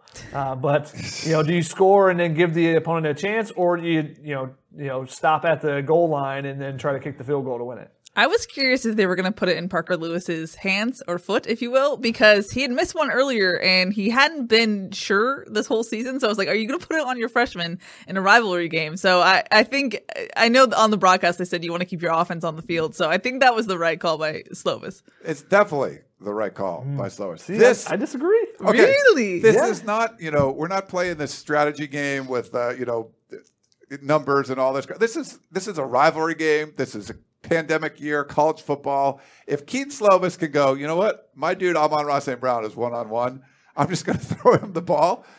Go for it, man. Like let's go have some fun. Like that's way more fun than like running to the side, to, you know, spiking the ball and kicking a stupid field goal. Oh, zero seconds left. We we executed that perfectly. Like, okay, good. Here's your analytics A plus. Screw that. Throw it to Amon St. Brown and catch a touchdown. Like, And, boom. and if he throws an interception, whatever. Like that's. I'm not going to blame. I'm not going to blame Keith Slovis. He had confidence. He knew his dude was one on one out You, there. you know Amon-Ra St. Brown is going to like sacrifice his body before letting that Yeah. be intercepted. you mean the guy that he was throwing to on the first interception he threw of the game? okay.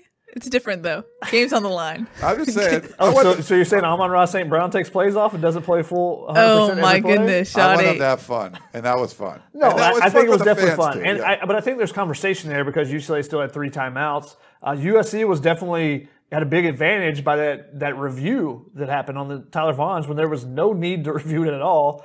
But the review stops the clock, gives USC, an break. opportunity to set up and be ready for the next play, so they can decide: do we want to run it here um, instead of rushing to the line, having to run it, which they were supposed to do, and then spike it and then try to kick the field goal. Uh, and would UCLA use their timeouts? There's a lot of factors that play into that one because UCLA had those three timeouts.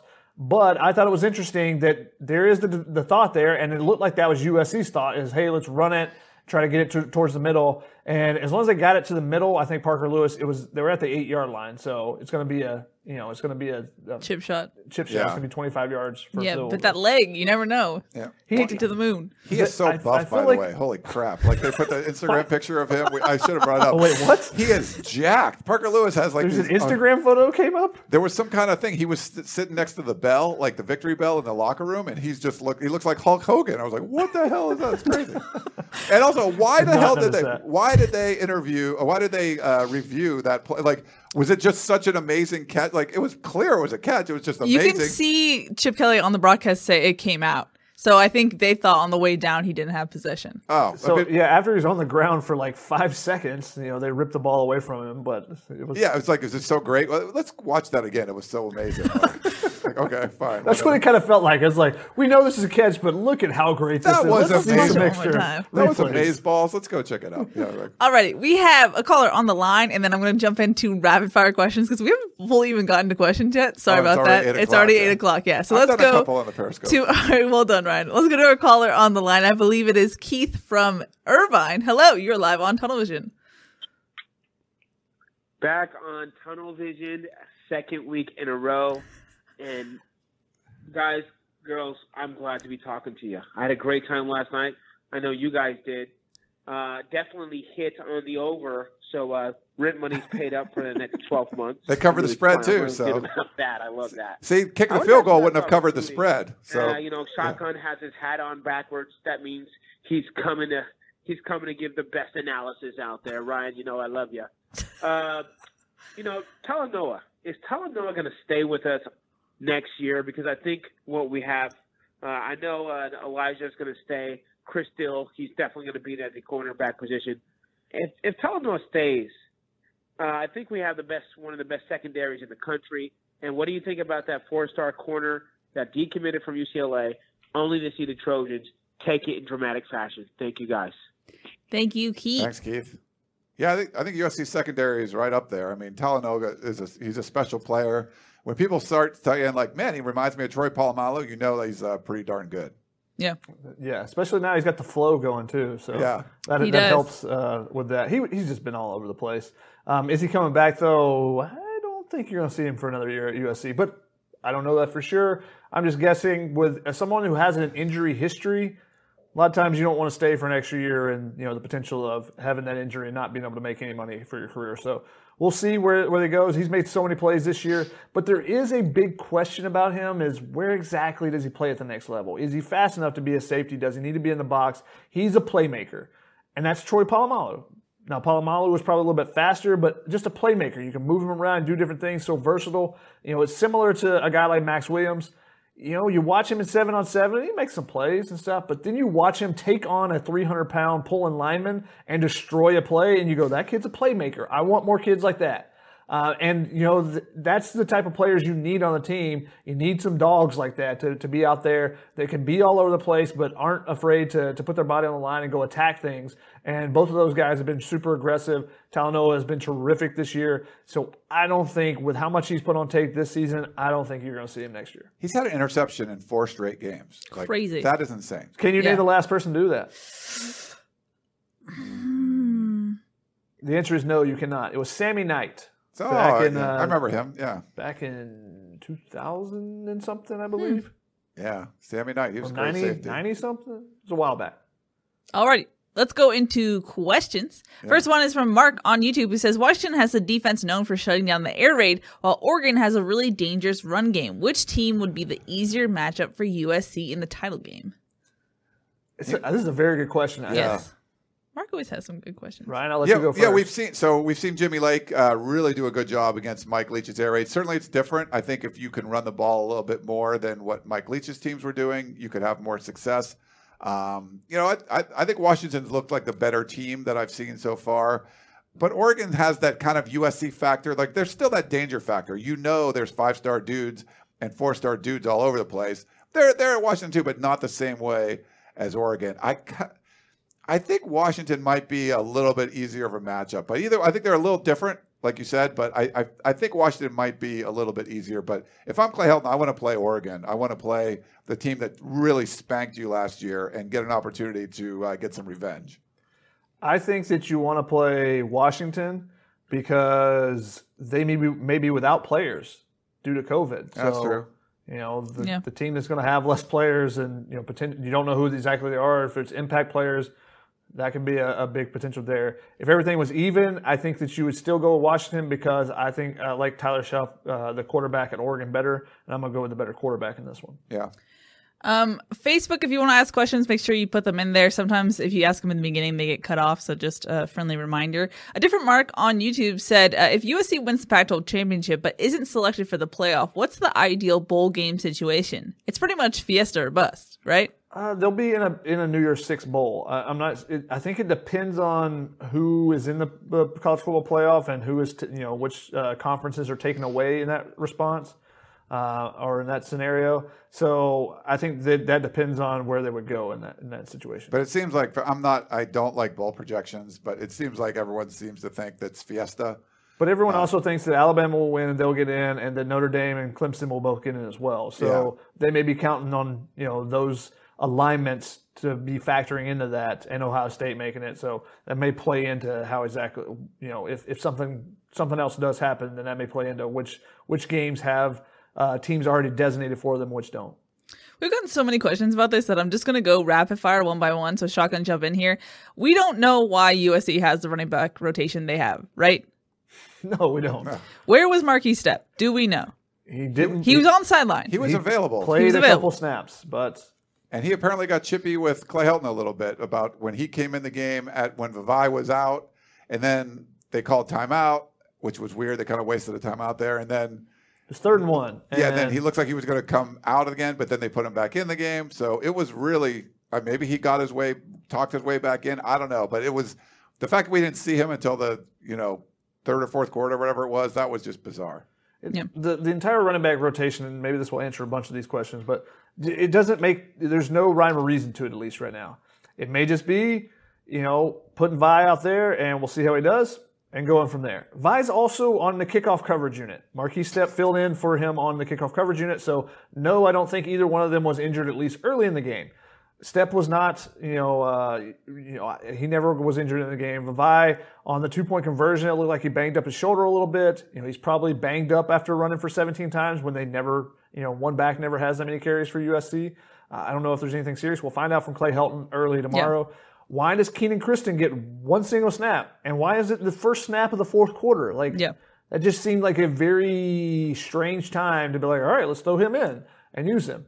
Stephen Carr, you know, he's he's was terrific as a blitz pickupper, you know, as a you know in the pass protection. He's been terrific there. Vi did really well there as well at times, um, but you know Stephen Carr, there's still some hesitancy at times, even on that swing pass that he caught. Uh, you know, Gerard said that it looked like he was juking ghost um, because he just, I don't know if he just didn't think he would be that wide open, and it was like, where's everybody at here? There's got to be somebody else that I'm missing or whatnot. Um, but he also didn't have very much room to run on his initial carries. You know, he was hitting the he was hit at the feet as he was getting the handoff on one of his carries. So yeah, he's not going to get many yards then. He had five yards um, in this game. He ran for five yards, I think it was. He had 11 yards after contact. What does that tell you? That means that you know he's not having a, a bunch of Yeah. open lanes to run through. Yep. Whereas Vavae Malepeai ran for I don't know what it, I don't remember his exact um, you know number of yards per carry, but his yards after contact was 3.26, and his yards per carry was I think above five. So Five point eight. yeah, so he's got he's getting a little bit more room there to run. So it, sometimes that just is how it plays out with particular players. You know, with someone giving something away. A couple times I looked at Marquis Stepp and I feel like you may be able to tell when he's running versus when he's in pass protection by his eyes. Are you giving something away? You know, Hmm. like a pitcher tipping his pitches. You know, you don't know exactly. Maybe that's why someone doesn't have as much room as other guys do when they're in there. I, I don't know exactly, but the, there's no rhyme and reason to the rotation right now. Maybe we'll get a chance to chat with Mike Jinks. Maybe that'll be something that comes up with Graham Harrell or Clay Helton this week. But it was definitely strange this game. Normally it's more even.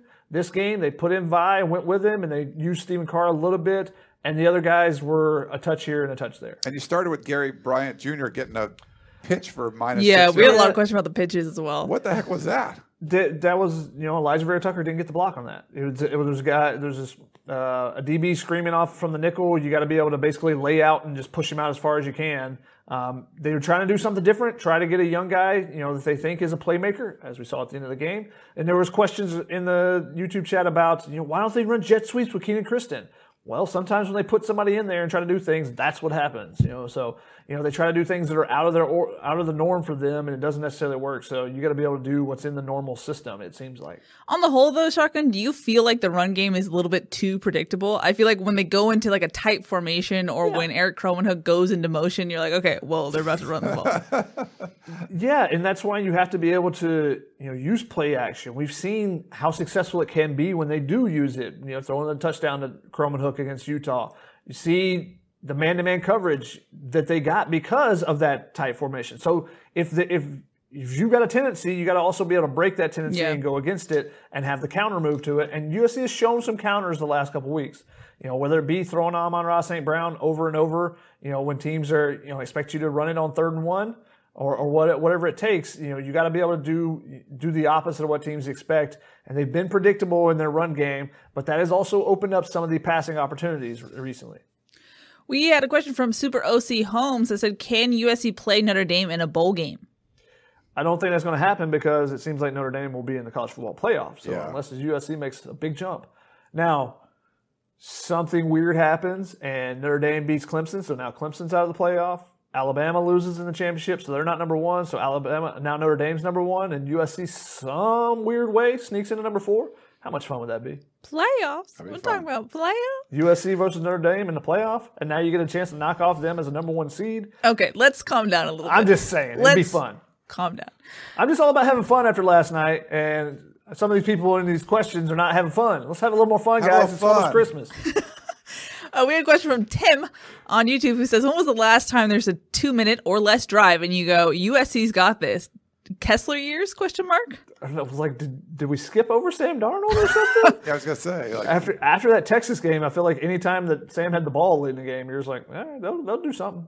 Maybe uh, Kessler was Jump like pass. he was the king of the dump offs and stuff. He was you his know, last pass at US Trojan was a check down to the running back. It was a hail mary check down. Yeah, it's like a Hail Mary. Oh, instead of throwing it downfield where that's the only play you can make, let's check it down. And like, wait, what? Yeah. that was. Yeah, I would I would go Sam Darnold over Cody Kessler for sure. Jasper Smith said, "Can you guys give us some intel on the defensive tackle transfer from Alabama? Will he start immediately if Tui Pelotu leaves for the NFL?" Not exactly. I I believe the waiver is going to come across where everyone's going to be immediately eligible with transfers by the time the next football season comes around. I believe that's going to happen. I don't know that for sure, but I think that's going to happen. So I think he'll be eligible. Um, you know, he, he's a big dude, obviously, and have an opportunity. But USC has some other guys there. Does Brandon Pili come back next year? He hasn't played much this year, uh, so I think he'll be in the rotation. And depending on what kind of fronts you have, I think that that he'll be in there though from what we saw of him as a high schooler. Now it's a while back, but still, uh, you know, high school and then what you gain in an Alabama program, I think he'll be in the mix for sure. What does Tuli uh, Tuipulotu's rise mean for USC's depth chart shotgun?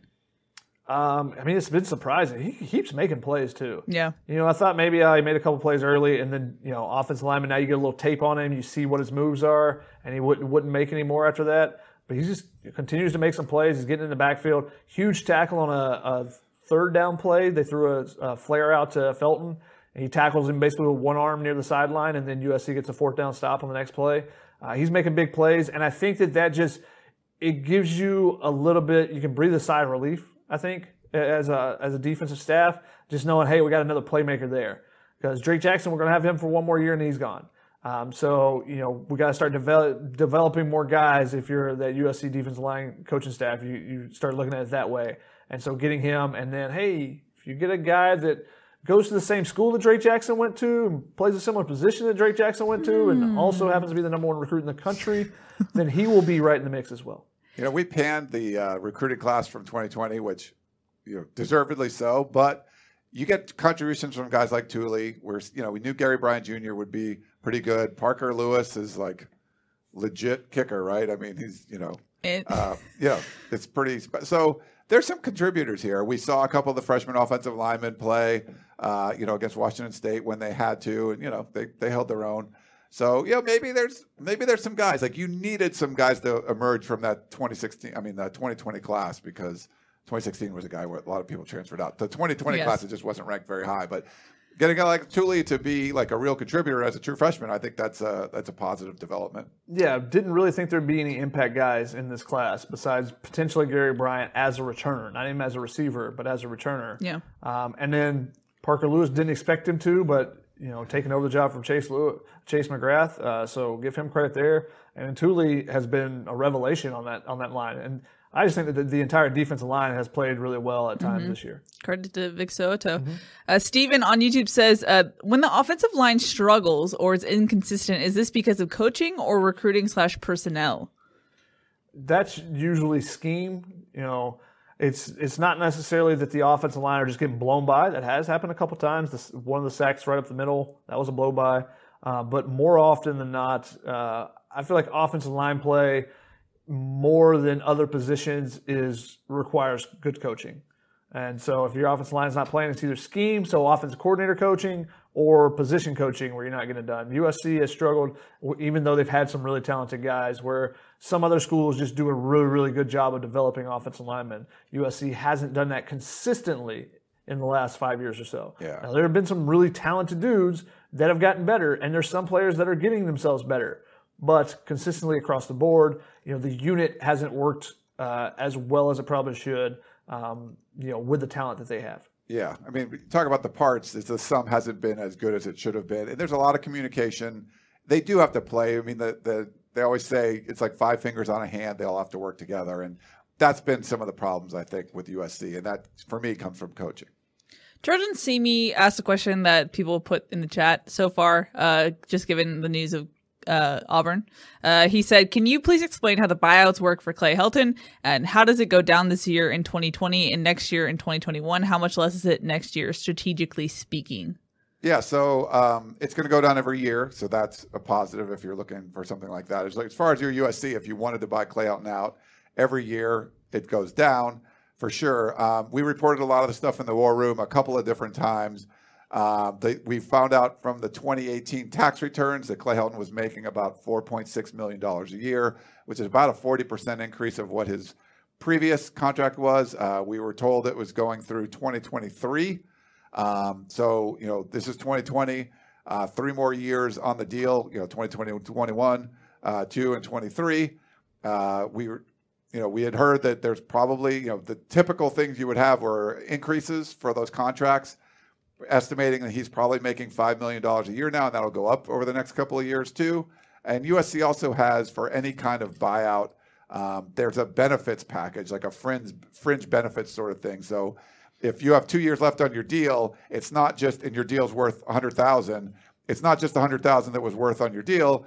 There's also, you would assume, a percentage of that as fringe benefits that they would USC would have to pay out. So there's even more, about a third more than whatever the contract is. So we were estimating it's probably you know, after the 2021 season, 13, 14 million dollars to buy Clay Helton out. If you were going to do it now, it's closer to 20. So yeah, I mean, it's a significant amount of money. Um, wasn't a favorable contract that Lynn Swann and uh, Max Nikias gave Clay Helton for USC. It was obviously very favorable for for Clay Helton. While we're on the topic, uh, it was expected, but what were your thoughts, uh, Ryan, on Kevin Sumlin?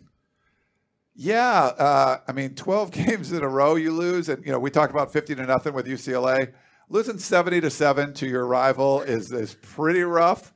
Um, you know what we had heard, he had a pretty decent buyout too. I mean, it was. I don't know if it was 10 million, but I think it was getting close to that. I didn't hear all the, the real numbers on what his buyouts were, but I think I heard eight. eight yeah, so something you know, but for for Arizona, it's a significant number. Uh, you don't want to have to do something like that. Um, and you know their their athletic department's hurting just like all the rest of them. What we were hearing was basically like, I mean, they're looking for reasons to not fire someone. And unfortunately, if you watch that game, Arizona's been feisty at times. They they played USC pretty tough. They looked like they had given up. It looked like they didn't want to be there. And we, you know, you hear from these kids a lot where they're sacrificing so much, like Keely talked about. They can't go see their families on Thanksgiving. They're basically in this kind of you know pseudo bubble and it's tough on them, but they really want to play football. They're excited to play football and they're willing to sacrifice. It looked like Arizona, the players were kind of done sacrificing. They just didn't want to do it anymore. Uh, they had given up. And man, just everything Arizona State was doing, I think it was like seven turnovers. They just they looked terrible. Grant Gunnell comes back, their quarterback. He gets uh, he gets benched. Um, so I think Kevin Sumlin didn't give them a choice. I think they had to fire him at that point. And now we'll see. You know, could they go after like a Todd Orlando or a, or a, a Graham Harrell or you know where who are they going to bring in? Um, it'll be really interesting to see if you know if USC gets involved. You know if they're going after any USC assistants or if they where they bring in because there's been some good coaching hires I think in the Pac-12. That year that Sumlin was hired was he was really the only failure. Like I think Jonathan Smith doing a, a really good job. Uh, you know Herm Edwards has done a good job. Um, you know Chip Kelly's kind of turned things around. That was a pretty good class. Sumlin who had the best resume, well, outside of Chip Kelly, um, you know, he failed. He failed miserably there. So I don't know what it, what didn't work, but it did not work. I think I saw on the Arizona uh, board, message boards, that a, a, booster actually stepped up and paid the buyout. Okay, so that so, that would make sense. But they, yeah, you almost had no choice. Like you had to figure out a way. Like, all right, we don't want to do it, but let's figure out a way. Yeah, when you lose seventy to seven to your rival, it's there's nothing left. And, it's the twelfth loss in a row. Like your twelfth loss in a row is seventy to seven. And everyone knew it wasn't going to be pretty this year. When you lose all, you basically lost your entire linebackers. You got all walk on linebackers for yeah. the most part. Like you're not going to be able to sustain being competitive when you're having, you know, when basically whole position groups are walk ons, which is why there's the rules in with COVID. If you fall under a certain amount of scholarship players, then the game can be not played. Yep. Apparently, USC is opened up as a seven point favorite against Washington. Just so you know. That's interesting. I mean, we've seen people come back from COVID and not be as you know they're not they're not whole. You know they're not, not as sharp. Yeah. Um, so actually, I, I talked with a USC basketball source about this, and you know there's concerns. They have a you know the positive test today canceled their Pac-12 opener. If they have to go into quarantine for two weeks, is they they felt really good about where they were right now, but where are you going to be in two weeks if you're not able to practice for two weeks? Yeah, and it's it's a big concern. That's a good point. Raphael on Facebook said, "Do you think Vavae Malepeai will return next year or possibly declare?" I think he'll come back. I don't know what his NFL future would be. I mean, I don't know that he's he's just he's just really he's good at everything, but he's not great at anything. Um, you know, so a guy like that could find a place in the NFL as a as a special teamer and do some different things. But he's you know running backs. It, it's hard to make it in the NFL as a running back, especially for any extended amount of time. So. Yep. You know, I think he's already got his degree though, so and maybe depending on where he is with a graduate degree, not real sure. You know, congratulations to all the guys. There's a lot of new graduate pat, uh, uh, patches on uniforms this past game, so congratulations oh. to all oh. those guys. Uh, there was, I guess, the first first semester grades came through, so a lot of guys. Yeah, the, the, semester's over. Yeah. They ended it early, so there you go. Um, Jeff says, with the decommits recently, are is USC going to fill spots or save them for next year? No, I think they're going to be filling those. They're going to try to, but it is interesting because basically 2020 and 2021 classes get combined, And with the transfer rules where you could get people in right away, some people might leave some open spots. So I, I think they're going to try to fill them. But if they don't, they, they at least you know, you'll have some spots that you could actually use. I don't think you're going to see any late late offers go out like we've seen in the last couple of years with certain positions. Uh, I think, I mean, the quarterback is the one position where they really need an extra body. Um, they got Miller Moss committed. Jake Garcia has decommitted. Don't expect him to come back in the class. Jackson Dart, they're really trying to, to, to add him to the class.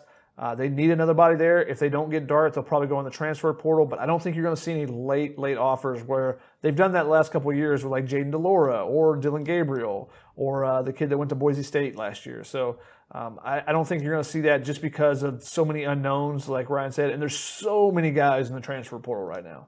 Just with how things were dealt with at certain schools, kids didn't like it or did like it. The way the play and time played out, some kids just want to be closer to home lot, a lot, a lot of players in the transfer portal. So that is another option as well. Yeah, really mm-hmm. hard to social distance in the transfer portal. It's very crowded in there. So. um, we had a question from Tim who says, with two minutes to go in the game, who do you guys take, Darnold or Slovis? He would take Slovis. Tim. Uh, that's tough. Darnold can like. Who do I you think, have receiving? Okay, here's the th- here's the problem. Slovis has a much, he has a much better scheme behind him. Like Darnold, like if Darnold had a good scheme and those same receivers and stuff, it's like I think he would do those things too. But the play breaks down and Darnold just do it on his own. He figure out something and make it happen on his own. Where Slovis has like actual, you know, good plays behind him. So I, would probably still go Darnold. But Slovis has great pocket uh, awareness, pocket mobility. Um, that's a really tough one. I'm going to take mm-hmm. whichever offensive line is playing better for, for, one. But I think you take Darnold just because the play breaks down. He can still run and pick up a first down for you and keep the clock moving uh, because that's so big in college football is getting to the first down marker to stop the clock. So I, am going to take Darnold in this one. Yeah. What do you got?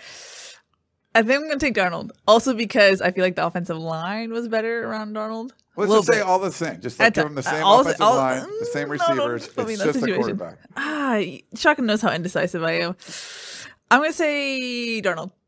Yeah. Just for the sake of it. Or you could just take Liner. You know, whatever. Sure, that was an option, but sure. um, Hip hop lover John said, "Will Talanoa Hufanga be an All American?"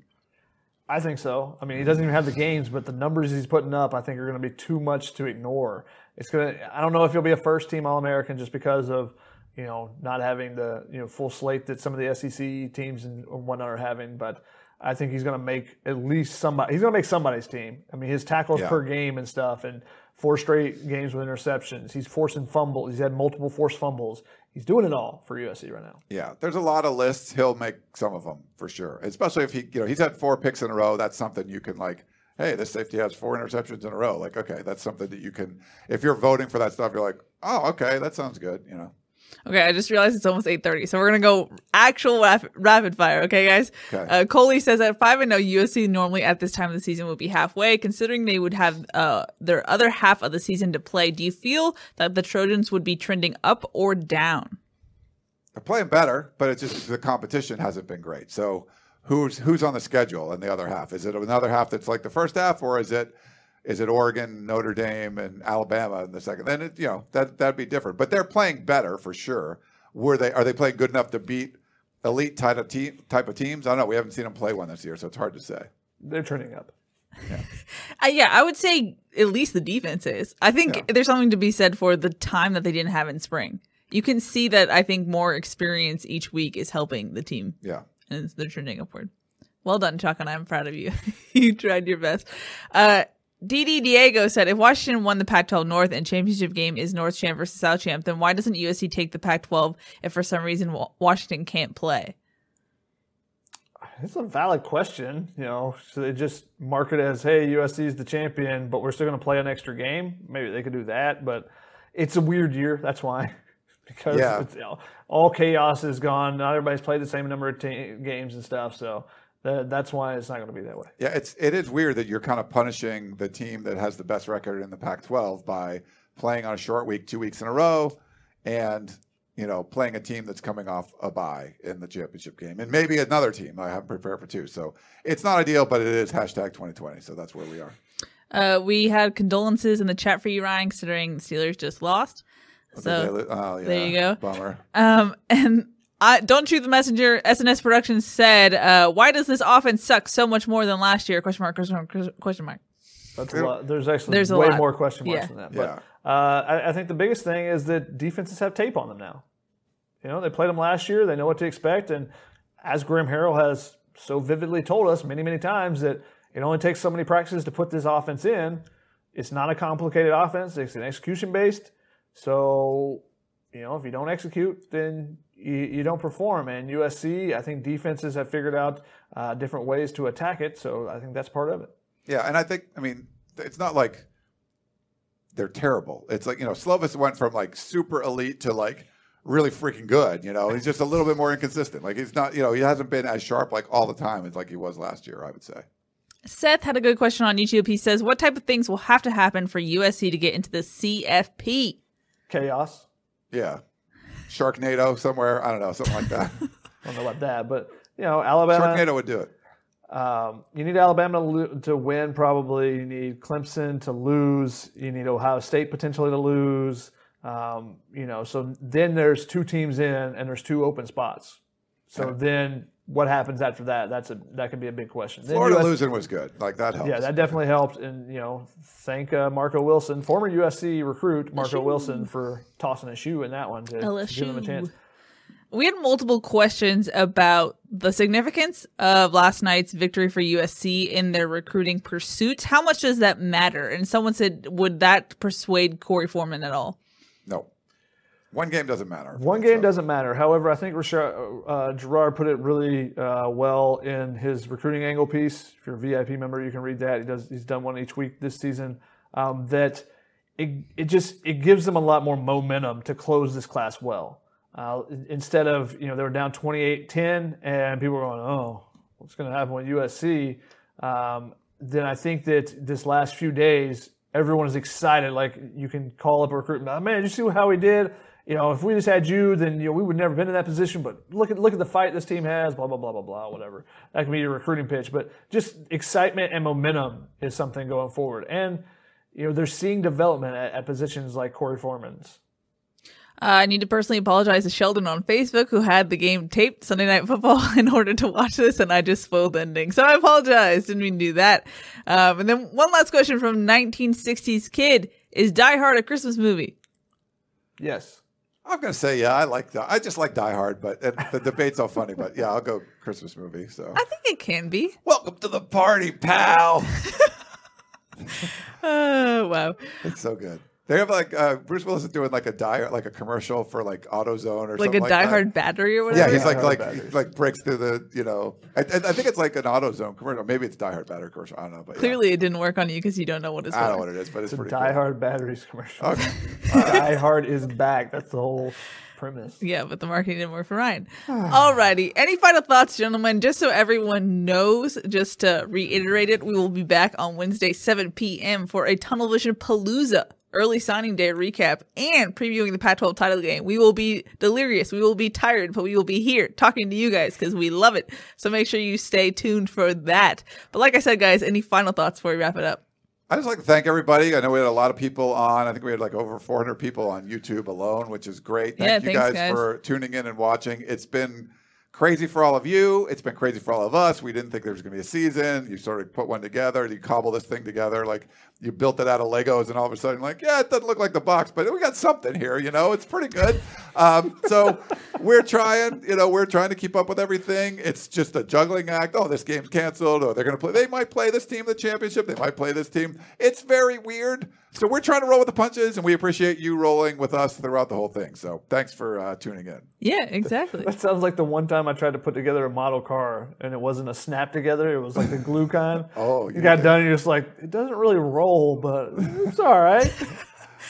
Yeah. Is that your final th- sh- That's, thought? that's Shotgun? 2020. You know, uh, again, be happy. It's a it's a fun time. Thank, be thankful for the people around you, and uh, we're thankful for you guys. Oh, and I need to apologize to Andrew who called in. Our intern kind of messed up the the controls, so you got dropped, but it wasn't on purpose. So apologize for that.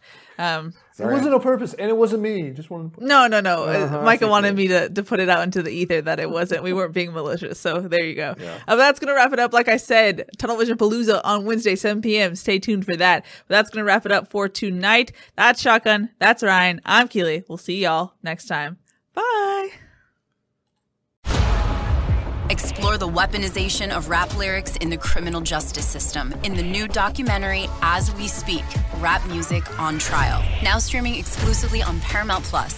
Head to ParamountPlus.com to try it free. Terms apply.